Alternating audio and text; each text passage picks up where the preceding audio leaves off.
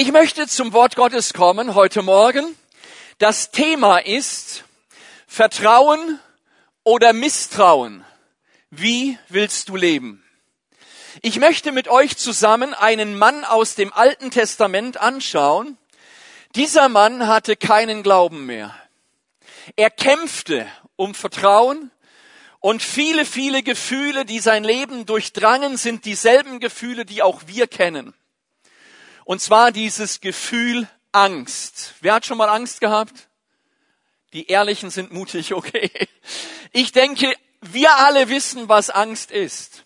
Und wenn Angst unser Leben beherrscht, wenn es zum Grundton unseres Lebens wird, dann wird's echt schwierig. Aber ich weiß, dass Jesus gesagt hat, dass er auch diese Angst besiegt hat, okay? In der Welt habt ihr Angst, aber seid guten Mutes ich habe die Welt überwunden. Ist das nicht gewaltig? Aber lasst uns mal diesen Mann anschauen aus dem Alten Testament. Er heißt Gideon. Wir schlagen Richter Kapitel 6 auf und wir entdecken dort in Vers 11 einen Mann, dessen Leben, dessen Alltag von Angst geprägt war.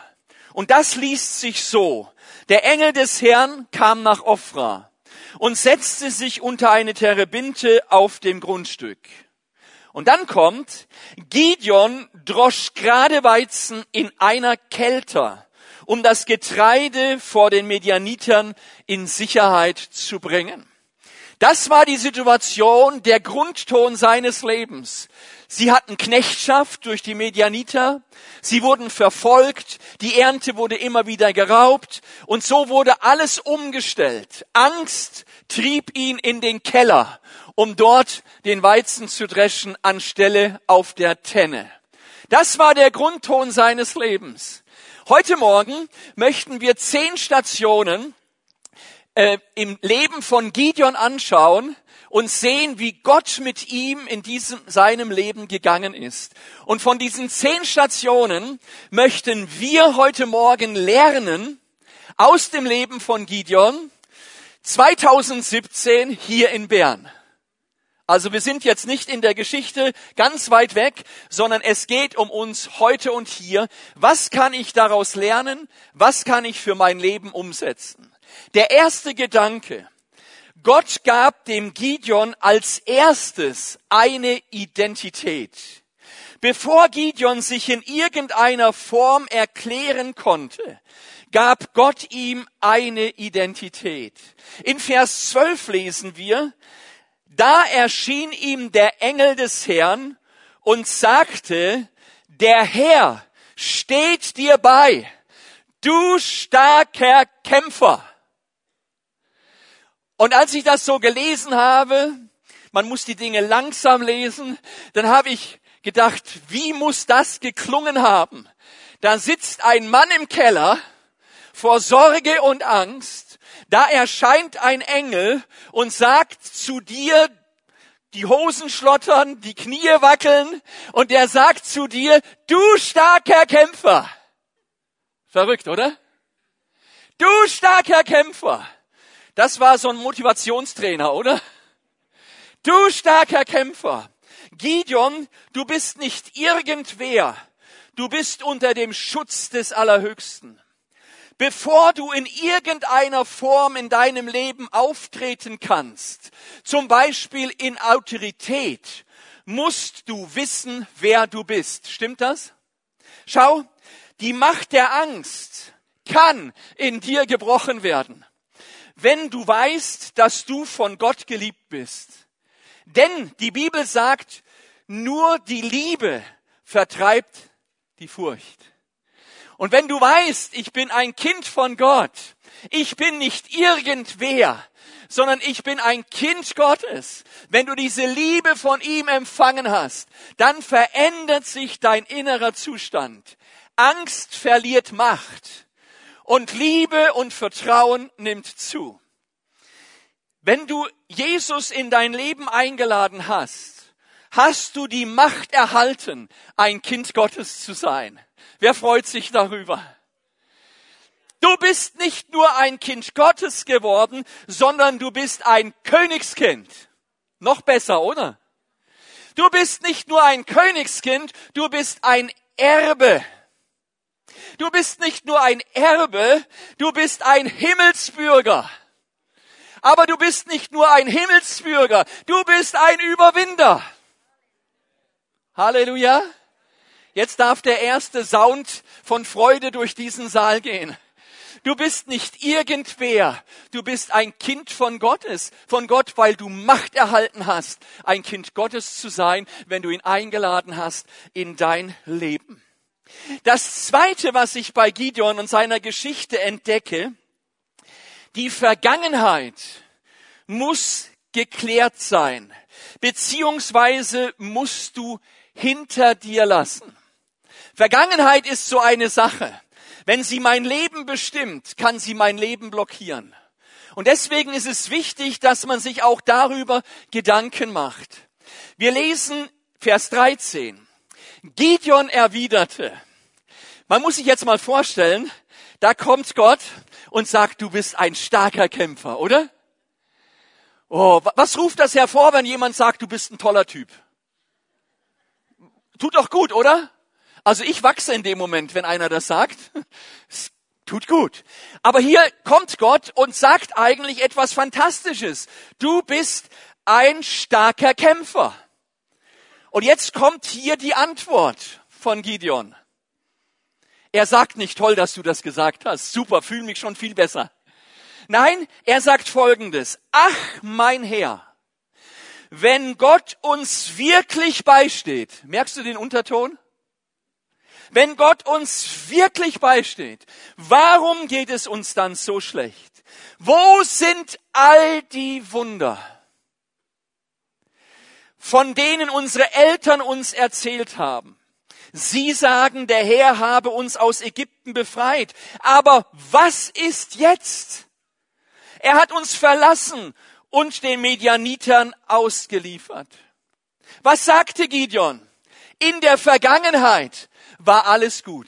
Wer kennt das? In der Vergangenheit war alles besser? Auch schon gesagt? Ist mir auch schon rausgerutscht. Damals war es noch super. Aber weißt du, hier die Vergangenheit, da war alles gut. Aber jetzt, das war seine Frage. Aber jetzt, selbst das Aber jetzt ist Vergangenheit. Ich muss es lernen, nach vorne zu schauen. Amen. Ich kann nicht vom Segen von gestern leben oder von vorgestern oder vor hundert Jahren. Ich kann mich darüber freuen, was Gott dort getan hat, aber ich muss mich auf nach vorne ausstrecken. Wer von euch fährt Auto? Okay, die anderen fahren mit. Wenn du Auto fährst, dann hast du zwei ganz wichtige Dinge. Eine so große Windschutzscheibe und einen so kleinen Spiegel. Wenn du jetzt von Bern nach Zürich kommen willst, von A nach B, dann musst du was tun? Du musst primär mit der Windschutzscheibe fahren, das heißt nach vorne rausschauen. Stimmt's? Wenn du versuchst, nach Zürich zu kommen, indem du die ganze Zeit in den Rückspiegel schaust, klappt das nicht. Ich garantiere dir, der nächste Baum ist dir sicher.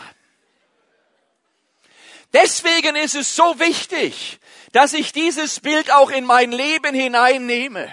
Ich muss es lernen, in meinem Leben nach vorne zu schauen.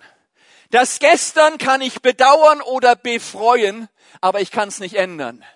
Aber das Morgen kann ich ändern.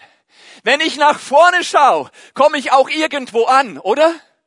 Ich habe übrigens auch noch keinen Autobauer gefunden, der ein Auto baut mit sechs Rückwärtsgängen und ein Vorwärtsgang. Gibt es nicht.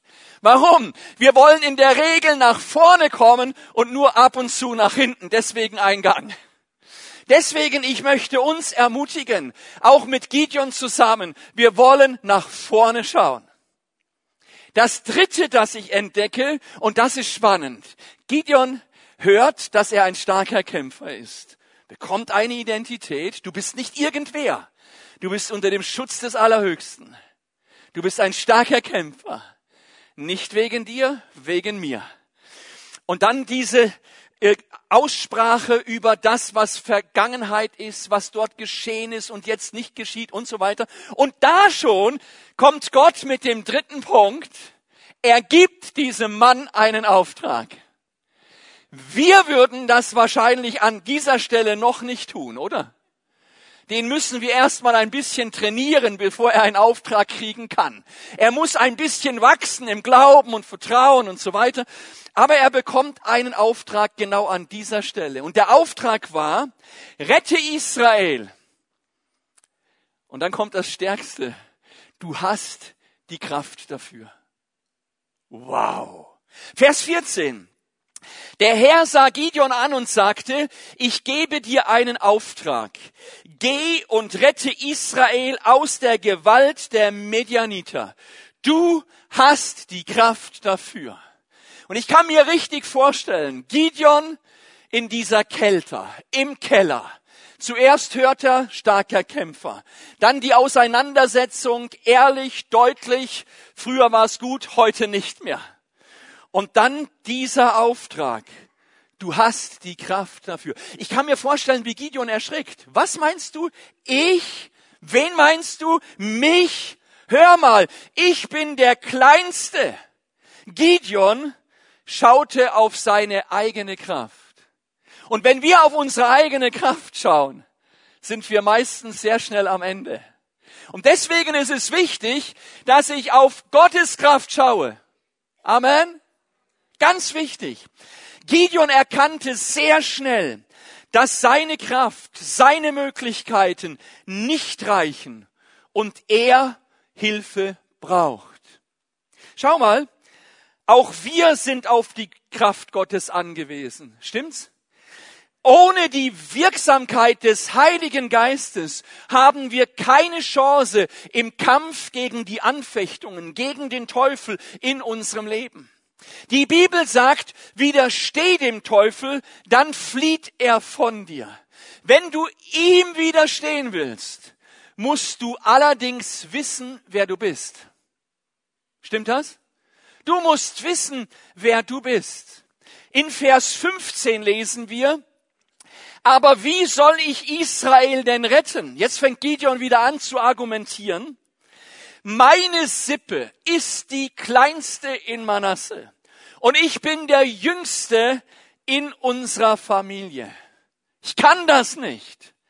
Das ist ein Fehlgriff. Aber dann kommt Gott. Und weißt du, was Gott sagt? Einen kleinen Satz. Weißt du, wie der klingt? Ich helfe dir. Klingt das gut? Wenn Gott in dein Leben hineinkommt und dir zuruft, hör mal, ich helfe dir. Das klingt doch, oder? Schau, Vers 16. Der Herr sprach, ich helfe dir. Du wirst die Medianiter schlagen, als hättest du es nur mit einem einzigen Mann zu tun. Können wir uns das vorstellen? Gewaltig, was Gideon hier hört.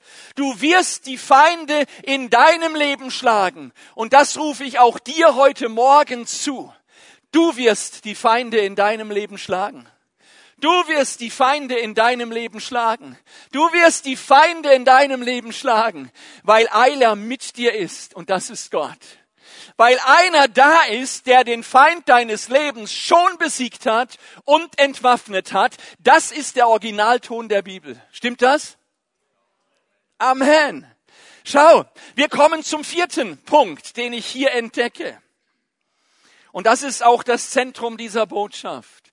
Vertrauen oder Misstrauen. Wie willst du leben? Noch einmal, Gideon bekommt eine Identität. Die Vergangenheit wird besprochen. Er bekommt einen Auftrag. Und man möchte sagen, wow, eine tolle Entwicklung, oder?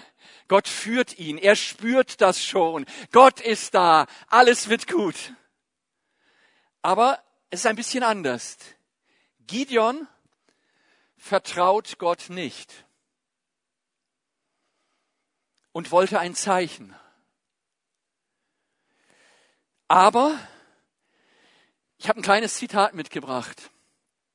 Wer vertraut, wer wirklich vertraut, braucht kein Zeichen. Hörst du das? Vertrauen ist auch ein Wort für Glauben. Wer seinem Gott glaubt, seinem Gott vertraut. Les mal Psalm 91. Die, die ihn kennen. Wow. Gewaltig. Vertrauen. Ich lese mal ab Vers 17. Gideon entgegnete, ich habe es nicht verdient, dass du mich anhörst. Aber wenn du willst, dann gib mir bitte ein Zeichen, dass du Gott bist, der jetzt mit mir spricht. Ich möchte dir eine Gabe holen. Bitte geh nicht weg, bis ich wiederkomme. Der Herr antwortete, ich bleibe, bis du zurück bist. Und das hat mich schon berührt, als ich das gelesen hat. Ich bleibe, bis du zurück bist. Dann geht's weiter. Gideon ging ins Haus, nahm gut zehn Kilogramm Mehl und backte ungesäuerte Brote. Danach schlachtete er einen jungen Ziegenbock und bereitete ihn zu. Ich habe diese zwei Sätze mal so auf der Zunge zergehen lassen und ich habe mir überlegt, zehn Kilo Mehl zu verarbeiten. Ihr lieben Hausfrauen, macht man das in fünf Minuten? Ich glaube nicht, oder? Und drei Schnitzel in der Metzgerei kaufen ist auch schneller wie Schlachten. Und jetzt stell dir vor, dieser Gideon geht nach Hause. Er verarbeitet zehn Kilo Mehl in Fladenbrote. Dann schlachtet er einen Ziegenbock. Und da gehört einiges dazu. Zum Glück bin ich nur einer, der isst und meine Frau kocht. Aber ich möchte euch den Zeitfaktor ein wenig vor Augen führen. Gideon geht nach Hause und Gott wartet auf ihn. Ist das nicht gewaltig? Und das rufe ich dir zu heute Morgen. Gott wartet auf dich. Egal um was es geht, in welchen Kämpfen du drin stehst, in welchen Zweifeln du drin stehst, in welchen Fragen du drin stehst oder Sorgen oder Ängste. Gott ist einer, der auf dich wartet. Klingt das gut? Er wartet auf dich. Und dann geht es hier weiter. Das Fleisch legte er in einen Korb und die Brühe goss er in einen Topf. Nun brachte er das Essen hinaus zu Terebinte und bot es dem Engel an. Doch der Engel sagte zu ihm, Nimm das Fleisch und das Brot und leg es auf den Felsen hier. Die Brühe gieße aus. Gideon gehorchte. Der Engel des Herrn streckte seinen Stab aus und berührte damit das Fleisch und das Brot. Da kam Feuer aus dem Felsen und verzehrte das Essen. Zugleich verschwand der Engel. Nun hatte Gideon keinen Zweifel mehr. Klingt gut, oder? Keinen Zweifel mehr. Er rief, Herr, ich muss sterben, denn ich habe deinen Engel mit eigenen Augen gesehen. Was für eine dramatische Situation. Gott wartet auf dich. Dieser Engel wartete auf Gideon. Dann kommt er, bringt seine Speise. Dann kommt Feuer aus dem Felsen. Das wäre eine Botschaft für sich. Aber in all dieser Auseinandersetzung, Vertrauen, Misstrauen, habe ich mir die Frage gestellt, ganz speziell, auch für uns Gläubige. Wie entsteht denn Misstrauen? Wenn Hoffnung sich hinzieht und das gehoffte Ergebnis noch nicht da ist. Wie entsteht Misstrauen, wenn Heilung nicht kommt, trotzdem ich glaube? Wenn Gott nicht spricht, ich weiß nicht, ob du das in deinem Leben auch schon erlebt hast. Du würdest so gern die Stimme Gottes jetzt in dieser speziellen Situation hören und du hörst sie nicht. Kein Blitz in der Küche, kein Sturm im Keller, keine Antwort. Merkst du was? Und dann kommt der Feind, so eine kleine Stimme, weißt du, ja Gott, vergiss es, der schläft. Vielleicht gibt's ihn ja gar nicht. Und so weiter und so fort. So ein Kampf um dein Vertrauen. Wie entsteht Misstrauen? wenn er meine Fragen nicht beantwortet, wenn ich in Angst verharre, wenn ich Gnade nicht verstehe und ich mich ständig schuldig fühle, wenn ich Fehler mache und ich mich nicht mehr zu Gott hintraue. Gott offenbart sich dem Gideon mit Feuer aus dem Felsen. Was für eine herrliche Situation. Und weißt du, dann kommt Punkt 5. Und das gefällt mir. Diese Station im Leben von Gideon. Gott sagt ihm, hab keine Angst. Ist das gut? Angst ist eine Macht. Und wenn jemand dir sagt, hab keine Angst, ist das ermutigend? Komm, sag mal deinem Nebenmann, hab keine Angst. Hab keine Angst. Hab keine Angst. Hab keine Angst. Gott ist auf dem Thron. Halleluja. Schau, Vers 23, da sprach der Herr zu ihm. Hab keine Angst. Du wirst nicht sterben. Ich schenke dir Glück und Frieden. Ist das nicht gewaltig? Also ich könnte jetzt schon wieder hüpfen. Schade bin ich nicht in Afrika. Hab keine Angst. Du wirst nicht sterben. Ich schenke dir, ich schenke dir Glück und Frieden. Gideon hatte Angst. Angst beraubt uns. Angst nimmt uns Lebensqualität. Angst blockiert unser Leben. Durch Angst fälle ich falsche Entscheidungen. Durch Angst kann ich krank werden. Angst ist eine Macht. Was ist Angst? Angst vermittelt uns den Eindruck, dass die angstmachenden Faktoren stärker sind als die schutzgebenden Faktoren. Ich sage das noch einmal. Angst vermittelt uns den Eindruck, dass die angstmachenden Faktoren stärker sind als die schutzgebenden Faktoren. Ich rufe dir zu heute Morgen, die schutzgebenden Faktoren von Gottes Seite sind allemal stärker als die von der anderen Seite. Amen. Absolut. Du bist in seiner Hand als Kind Gottes sicher. Und ich sage dir eins, unser Gott ist, wenn er die Hoheit über unser Leben hat, stärker als die Angst. Was sagt Gott? Hab keine Angst. Du wirst nicht sterben. Ich schenke dir. Beim Schenken bin ich hängen geblieben. Da bin ich manchmal wie so ein kleines Kind zu Weihnachten, weißt du? Schenken ist toll, oder? Also, wenn man beschenkt wird und natürlich auch, wenn man schenkt. Aber Gott kommt jetzt hier und er ist der Schenkende. Ich schenke dir Glück und Frieden. Als ich diese zwei Worte las, Glück und Frieden, da tauchte in meinem inneren Auge auf Reich Gottes. Reich Gottes. Was sagt Matthäus? Matthäus sagt, trachtet zuerst nach dem Reich Gottes, so wird euch, und nach seiner Gerechtigkeit, so wird euch alles andere zufallen. Halleluja. Und Paulus präzisiert das Ganze noch in Römer Kapitel 14, denn das Reich Gottes ist nicht Essen und Trinken, sondern Gerechtigkeit und Friede und Freude im Heiligen Geist. Jesus ist in diese Welt gekommen, um dir und mir Gerechtigkeit zu schenken, die er erworben hat am Kreuz auf Golgatha. Er hat den Feind unseres Lebens besiegt. Er hat der, dem Tod die Macht genommen. Er hat die Schuld getilgt. Ist das nicht fantastisch? Und ich erhalte durch ihn die Gerechtigkeit, die vor Gott gilt. Durch die Gerechtigkeit von Jesus kann ich vor meinem Gott erscheinen. Und zwar in Freimütigkeit. Amen. In Freimütigkeit. Wow. Und wenn ich diese Gerechtigkeit von Jesus in meinem Herzen begreife, dann kommt Frieden in mein Leben. Fühlt sich Frieden gut an? Weißt du, wenn dieser Friede von Gott mein Leben durchdringt, dann kann es nur ein Ergebnis geben und das ist Freude. Halleluja.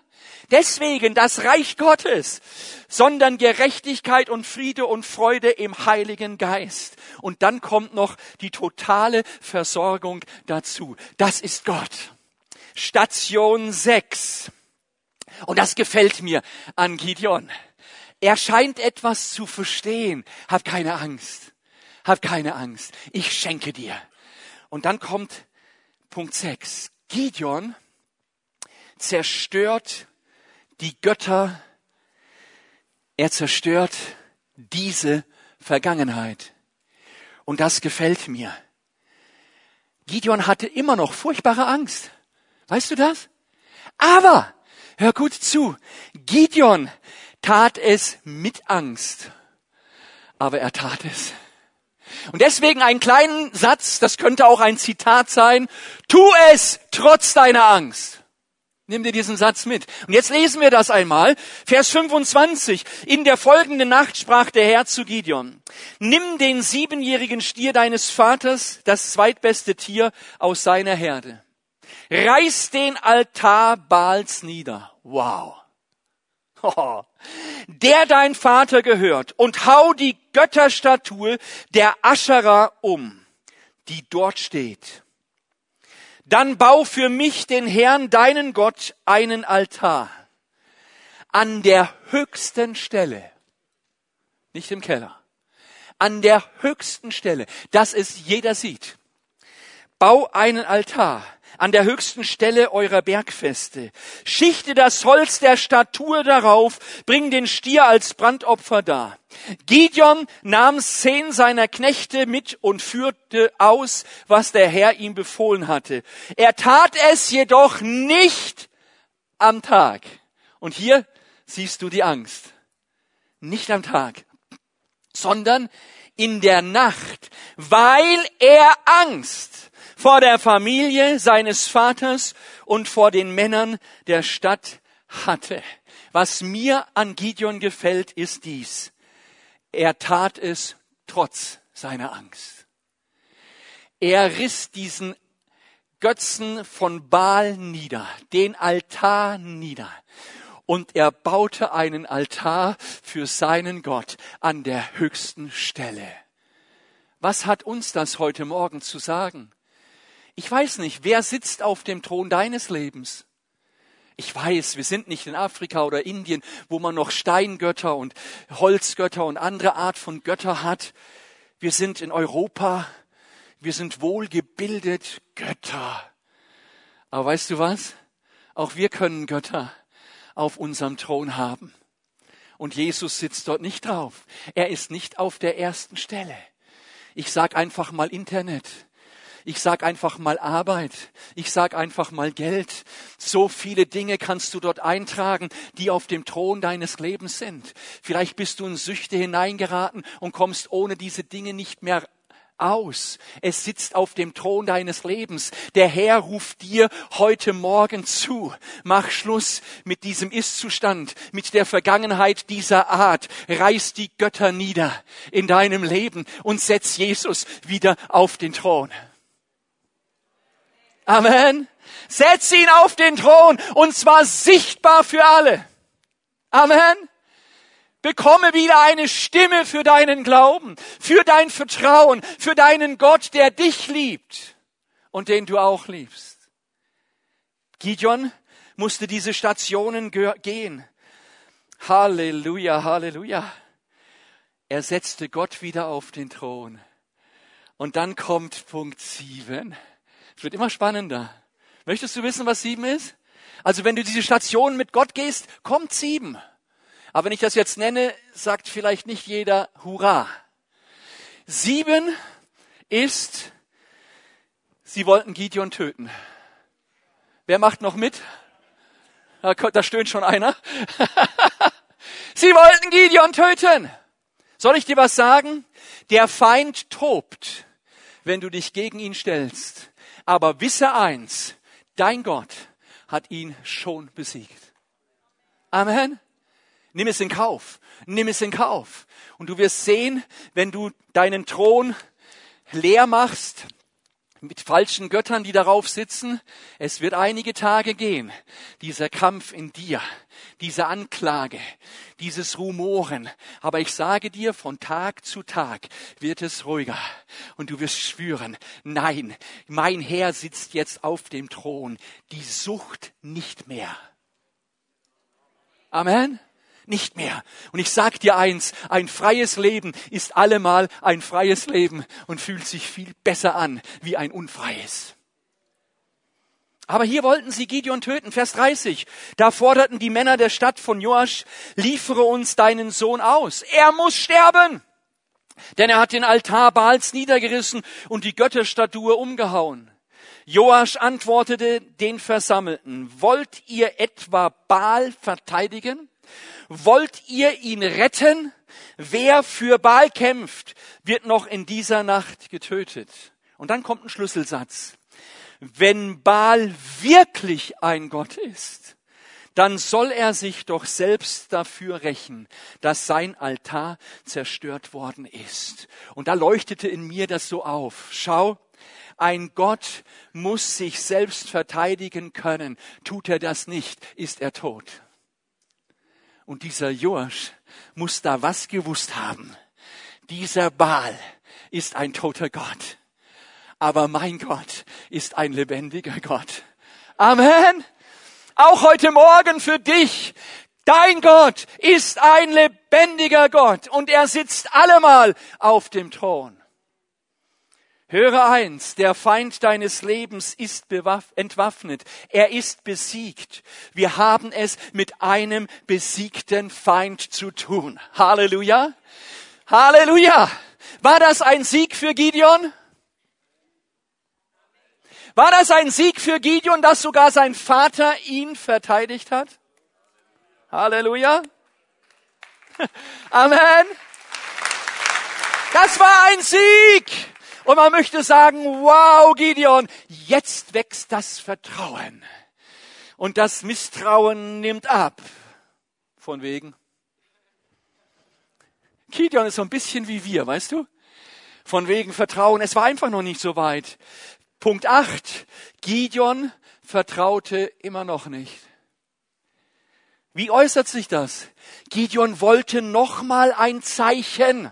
Vers 36, das lesen wir jetzt nicht, aber Gideon wollte nochmal ein Zeichen. Und Gott gefällt mir so. Gott gab es ihm. Ist das nicht schön? Und man möchte jetzt sagen, aber Gideon, jetzt ist genug, oder? Äh, äh. Gideon war noch nicht, es war noch nicht genug. Er wollte noch ein Zeichen. Mir gefällt Gott. Ist er nicht geduldig? Gott gab ihm auch das. Schau, so ist Gott mit uns. Das ist die eine Seite. Die andere Seite ist aber auch, was für ein Glaubenskampf. In was für einem Glaubenskampf stehen auch wir manchmal. Als ich vor sechs Jahren zusammenbrach, ich sage das ganz ehrlich und offen, habe ich meinen Gott nicht mehr verstanden. Ich hatte Fragen, tausend Fragen. Und ich hatte keine Antwort. Ich hörte auch kein Reden. Ich sah auch kein Blitz in der Küche. Es war stumm. Ich und Gott. Und dann vergingen Monate, Monate. Und plötzlich spürte ich, wie Gott redet. Ich spürte das nicht gefühlsmäßig, aber ich wusste eins. Gott ist hier und er macht's gut. Amen. Gott ist hier und er macht's gut. Er macht's allemal gut. Schau, Vertrauen zu gewinnen, Misstrauen loszulassen, im Glauben zu wachsen, das ist nicht immer easy. Das ist manchmal ein Kampf. Aber ich sag dir eins, es lohnt sich, diesen Kampf zu kämpfen. Es lohnt sich, Vertrauen zu lernen, sich an Gott anzulehnen, auch wenn man nichts sieht, auch wenn man nichts spürt, auch wenn man keine Antwort auf so viele Fragen hat, zu sagen, Gott, ich vertraue dir trotzdem. Komm, wir sagen das mal zusammen. Gott, ich vertraue dir trotzdem. Halleluja. Schau, und dann kommt Punkt neun. Nicht deine Kraft, sondern Gottes Kraft macht den Unterschied. Nicht meine Kraft, sondern Gottes Kraft macht den Unterschied. Und das wollen wir uns mal ein bisschen näher anschauen. Wir sind jetzt in Kapitel 7 gelandet. Richter Kapitel 7, Vers 2. Der Herr sprach zu Gideon, du hast zu viele Soldaten. Ich glaube, Gideon war froh, dass er so viele gefunden hatte. Oder? Ich meine, jeder Heerführer ist froh über die Soldaten und die können immer nicht genug sein, oder? Auch die Waffen, es kann nie genug sein. Aber hier kommt Gideon mit seinen Männern, die er da gefunden hat, und dann kommt Gott von der anderen Seite und sagt, Gideon, zu viele. Zu viele, du hast zu viele Soldaten. Aber Gott gibt auch den Grund an, warum er das sagt. Er sagt, diesem großen Heer will ich nicht den Sieg über die Midianiter schenken. Sonst werden die Israeliten mir gegenüber prahlen. Wir haben uns aus eigener Kraft befreit. Gott sagt eigentlich mit anderen Worten, ich kenne euch, ihr Schlitzohren. Ich kenne euch ihr werdet meine Kraft nicht anerkennen, sondern ihr werdet sagen, mm, wir waren das. 32.000 Mann. Vers 3. Rufe deshalb im Lager aus, und Gott ist so unglaublich praktisch, du. unglaublich praktisch. Er hat nicht durchzählen lassen, eins und zwei und zwei muss immer nach Hause gehen. Nein, er sagt hier, ruf deshalb im Lager aus, dass alle, die Angst haben, umkehren sollen. So verkleinerte Gideon sein Heer. 22.000 Mann machten kehrt und 10.000 blieben zurück. Als ich das las, dachte ich, meine Güte, Gideon, was hattest du für eine Mannschaft? 22.000 hatten die Hosen voll und waren noch keinen Schritt gegangen. 22.000 Mann. Was für eine Armee! Ich denke, das wäre auch nichts für die Schweizer Armee, oder? Äh, äh. Deutschland auch nicht. Aber 22.000 hatten Angst und gingen nach Hause. 10.000 blieben übrig. Und wir müssten jetzt oder würden vielleicht sagen, aber Gott, jetzt ist genug. Lass dem Gideon noch ein paar Mann. Er hat doch sowieso Angst und sitzt in der Kälte. Und dann kommt's. Knüppeldick. Zehntausend sind immer noch zu viel. Was sagt Gott? Ich kenne euch. Ihr werdet immer noch sagen, dass ihr es wart. Und dann wurde nochmal verkleinert. Und jetzt ist es eine lächerliche Truppe, die übrig bleibt. Vers 7. Da sprach der Herr zu Gideon, durch die 300 Männer, die das Wasser aus der Hand getrunken haben, werde ich Israel befreien und die Medianiter in deine Gewalt geben. Alle anderen sollen nach Hause gehen. Was entdecke ich hier? Die 300 waren durch ihre Haltung kampfbereit. Und jetzt komme ich zu uns. Wer war schon mal in der Wüste? Also in so einer Lebenswüste meine ich, nicht die Namibwüste. Lebenswüsten kennen wir, oder? Soll ich dir was sagen? Ich habe ein ganz starkes Zitat dabei. Unsere Haltung in der Wüste unseres Lebens bestimmt, wie lange wir dort bleiben, nicht die Feinde. Noch einmal. Unsere Haltung in der Wüste unseres Lebens bestimmt, wie lange wir dort bleiben, nicht die Feinde. Wenn deine Haltung Misstrauen ist, Anklage ist, dann wirst du länger bleiben. Wenn deine Haltung sich verändert in Gott, ich höre dich zwar jetzt nicht, ich habe nicht jede Antwort, aber eins weiß ich, du machst es gut. Weißt du, was du dann tust? Du setzt Gott auf den Thron, auch wenn du nichts spürst. Amen auch wenn du nichts spürst. Du setzt ihn auf den Thron. Und dann geht es hier weiter und dann kommt Gott. Und dann kommt Gott. Das gefällt mir so. Ich gebe die Feinde in deine Hand. Halleluja. Man müsste sagen, jetzt müsste doch Gideon vor Stärke und Kühnheit und Vertrauen nur so strotzen, oder? Äh, äh. Gott sah tiefer. Und Gott ist so ein toller Psychologe, du. Er hat das so nett gemacht. Richtig nett. Weißt du, was dann kommt? Und dann kommt Gott noch einmal und ist so zuvorkommend. Weißt du, was Gott sagt? Wenn du aber Angst hast, er wusste, er hat Angst. Wenn du aber Angst hast, dann höre, was die Feinde sagen. Das wird dir Mut machen. So gnädig ist Gott mit uns Menschen. Ist das nicht gewaltig? Wir lesen das mal ab Vers 10. Da sagt Gott, wenn du aber Angst hast, dann geh vorher mit deinem Diener Puran hinunter und hör dir an, was sie dort reden. Das wird dir Mut geben, sie anzugreifen. Was sagt Gott hier? Gott sagt, Gideon, falls du Angst hast, wahrscheinlich hast du, also falls du Angst hast, dann geh mal die nächste Nacht zum Feind lauschen. Und dann hör einfach mal zu, was der Feind so untereinander, was die dort reden. Und das, was du dort hörst, wird dir Mut geben. Ist Gott nicht toll? Gott ist so fantastisch. Gideon hörte mit seinen eigenen Ohren, mit seinen eigenen Ohren vom Feind selber, vom Feind selber, dass er sie besiegen wird.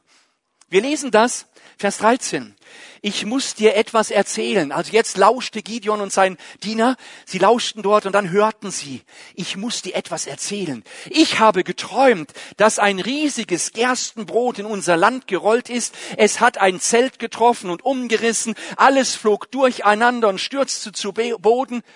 Der andere erwiderte, das kann nur eins bedeuten. Das Schwert des Israeliten Gideon, des Sohnes Joaschs. Gott wird ihm den Sieg über uns Medianiter und unser ganzes Lager schenken. Halleluja! Meine Güte, so möchte ich auch mal lauschen. Und weißt du, was dort passiert? In diesem Moment fällt Gideon auf seine Knie. Und was macht er? Er betete Gott an. Amen. Er betete Gott an. Halleluja!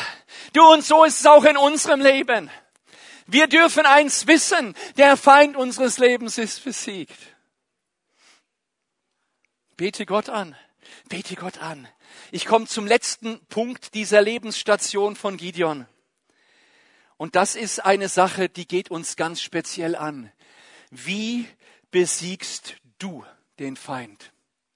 Wie besiegst du den Feind? Gideon hatte 300 Mann. So, und jetzt ging's, bevor es in den Kampf ging, zur Waffenausgabe. Und dann bekamen sie ihre Waffen für den Krieg. Der Lagerist holte einen Tonkrug. Hm? Ich meine, es ist Waffenausgabe für einen Krieg. Und du kriegst einen Tonkrug. Ihr Männer, ist das eine tolle Waffe? Hm? Eine M16 wäre schon besser, ne? Aber er kriegt einen Tonkrug. Und dann bekommt er noch eine Trompete, damit man auch ja weiß, wo die Soldaten sind. Und das reicht nicht. Er bekommt auch noch eine Fackel, damit man sie sieht. Waffenausgabe. Himmlische Waffenausgabe. Aber himmlische Waffenausgabe ist ein bisschen anders wie menschliche. Und das ist das Spannende daran. Und jetzt hatten sie ihre Waffen. Ich kann mir so richtig vorstellen, so durchtrainierte Soldaten, die normal Schwert und Schild und all so Sachen gewohnt waren und Pfeil und Bogen, oder? Nicht wie bei Roll Ranger, sondern schon die Armee damals. Und jetzt stehen sie da, oder? Ein Krug, hm. eine Trompete, eine Fackel.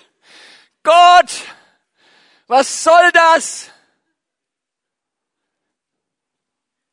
Und jetzt kommt Gideon noch auf eine geniale Idee. Er hat ja schon Unterricht von Gott, oder? 32.000 zu viel, 10.000 zu viel, 300. Und Gideon kommt auf die geniale Idee. Wir teilen nochmal auf drei Teile. Genial, oder? 100 gehen dahin, 100 gehen dahin und 100 gehen dahin. Und ich kann mir vorstellen, diese 300, die ja sich auch nicht gerade viel gefühlt haben, fühlten sich jetzt noch weniger. 100 Mann. Die kannst du links abzählen. Und dann sagte Gideon, und das ist das Tolle, er sagte, wenn ich das Zeichen gebe, Trompete, Kug zerschlagen, Fackel hoch und los geht's. Wenn man den Hintergrund anschaut, und ich habe mal ein bisschen so nachgeschaut, dann bin ich schon überrascht worden. Zur damaligen Zeit wurden bei einem Krieg so Tausendschaften angeführt. Und eine Tausendschaft hatte einen Leiter. Und ich habe mir dann vorgestellt, meine Güte, 300 Fackeln. Der Leiter hatte eine Fackel und tausend Mann hinten dran, oder? Und die Feinde da im Lager, stell dir das mal vor. Und jetzt außenrum erscheinen Fackeln, eine nach dem anderen. Oder so außenrum, hundert dort, hundert dort, hundert dort. Und sie fangen an zu zählen. Tausend, zweitausend, dreitausend, viertausend. Dreihundert mal tausend sind dreihunderttausend. Du meine Güte, wir können's vergessen. Ganz praktisch. Ich weiß, ich bin kindlich kreativ, aber ich dachte, meine Güte, meine Güte, Gott hat sich schon was beigedacht. Ist das nicht gewaltig? Nicht durch Heer oder Kraft, sondern durch meinen Geist spricht der Herr. Amen. Halleluja, Halleluja, Halleluja, Halleluja. Was haben diese drei Waffen mit uns zu tun? Und damit möchte ich jetzt abschließen die Trompete.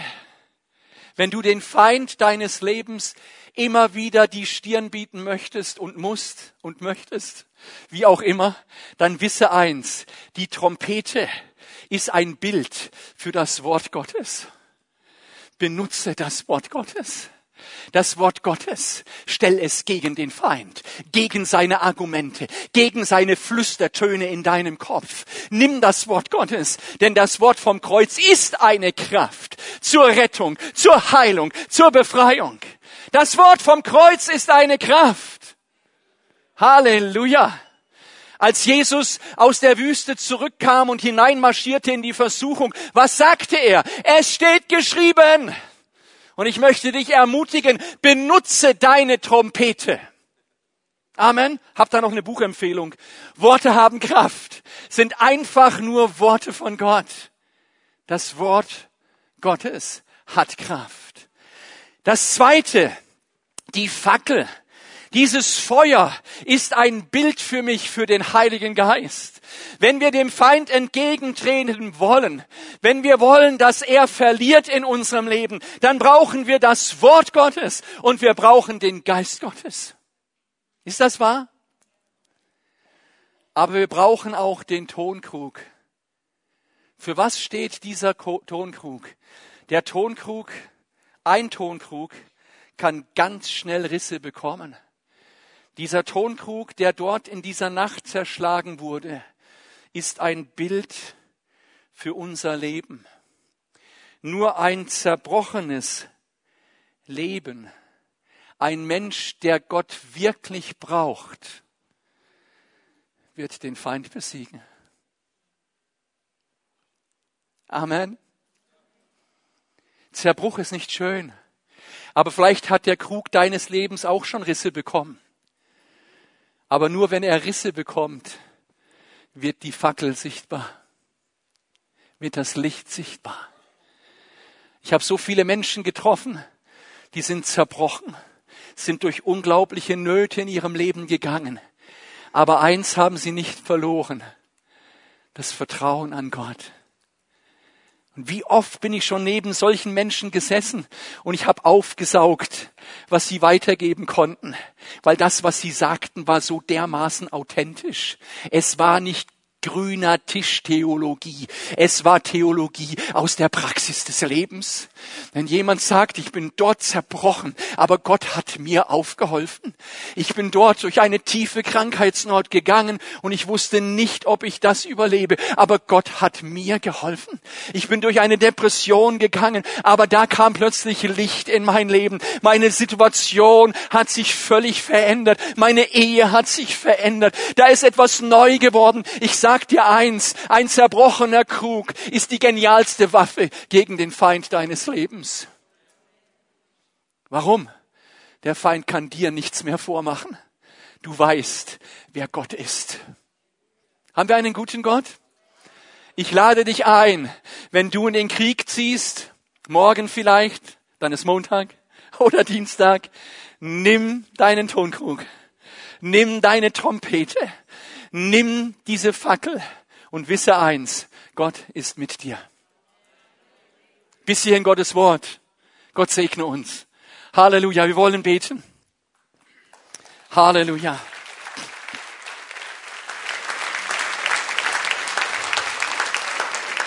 Vielleicht können wir zusammen aufstehen, möchten einfach zu Gott kommen mit dem, was wir gehört haben. Gott hat dich lieb und er hat zu dir gesprochen heute Morgen. Vielleicht bist du hier drin gesessen und du hast so viel Kampf mit Misstrauen. Da ist das Vertrauen schwach geworden. Da sind Nöte da. Da hast du mit Gott diskutiert. Gott, früher war es anders. Damals hast du Wunder getan. Dort tust du Wunder. Aber ich brauche sie hier. Was ist jetzt? Was ist jetzt? Vielleicht ist das auch deine Frage. Ich sag dir eins. Jetzt ist Gott hier. Jetzt ist Gott hier und er möchte dir begegnen. Wir wollen einfach mal unsere Augen schließen und einfach unsere Hände erheben zum Gebet, ihn anbeten von ganzem Herzen. Jesus, ich danke dir von ganzem Herzen. Du bist hier heute Morgen. Herr, du hast hineingesprochen in unsere Herzen. Ich glaube, du hast uns ermutigt durch dein Wort. Und Herr, ich danke dir, dass du auch uns zurufst. Hab keine Angst. Ich helfe dir. Herr, ich danke dir, dass du hier bist und uns zurufst. Deine Feinde werden geschlagen wie ein Mann. Vater, ich danke dir, dass du ein Gott bist, der immer noch derselbe ist der sich nicht geändert hat, bei dem keines Wechselschatten ist, Herr, sondern du bist immer auf dem Höhepunkt deiner Macht, immer, immer, immer, immer. Vater, ich danke dir, dass du in dieser Weise hier bist heute Morgen. Und Herr, dass du hineinkommen möchtest in unser ganz persönliches Leben währenddem wir im Gebet vor Gott stehen, möchte ich fragen, ob du hier bist und du hast Sorgen und Ängste in deinem Leben. Du hast Depressionen in deinem Leben. Da ist Dunkelheit. Ich möchte dich ermutigen, komm heute Morgen mit diesen Dingen zu Gott.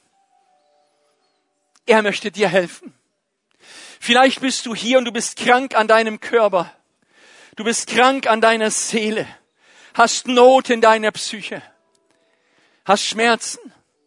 Ich rufe dir zu heute Morgen, komm damit zu Gott. Er ist der, der sich nicht geändert hat.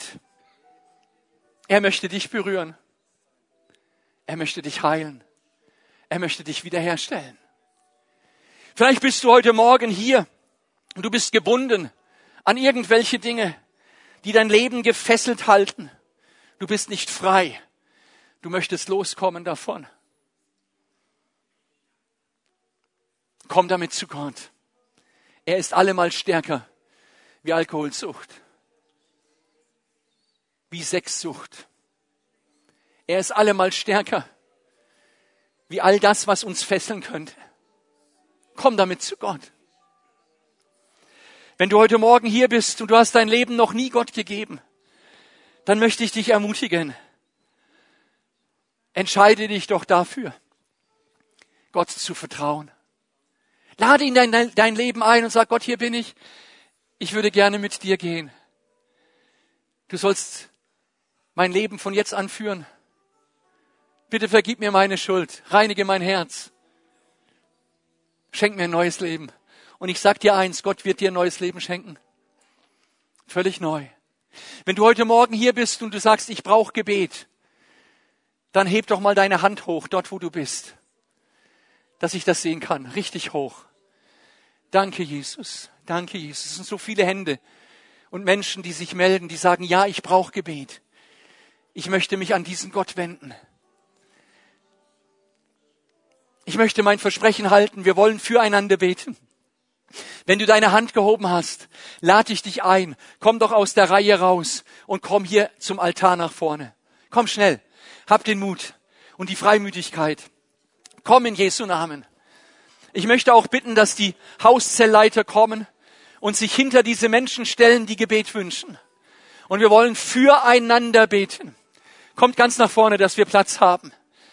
Danke, Jesus. Danke, Vater. Danke, Heiland. Das kommen so viele. Danke, Vater. Du bist König. Du bist Leben.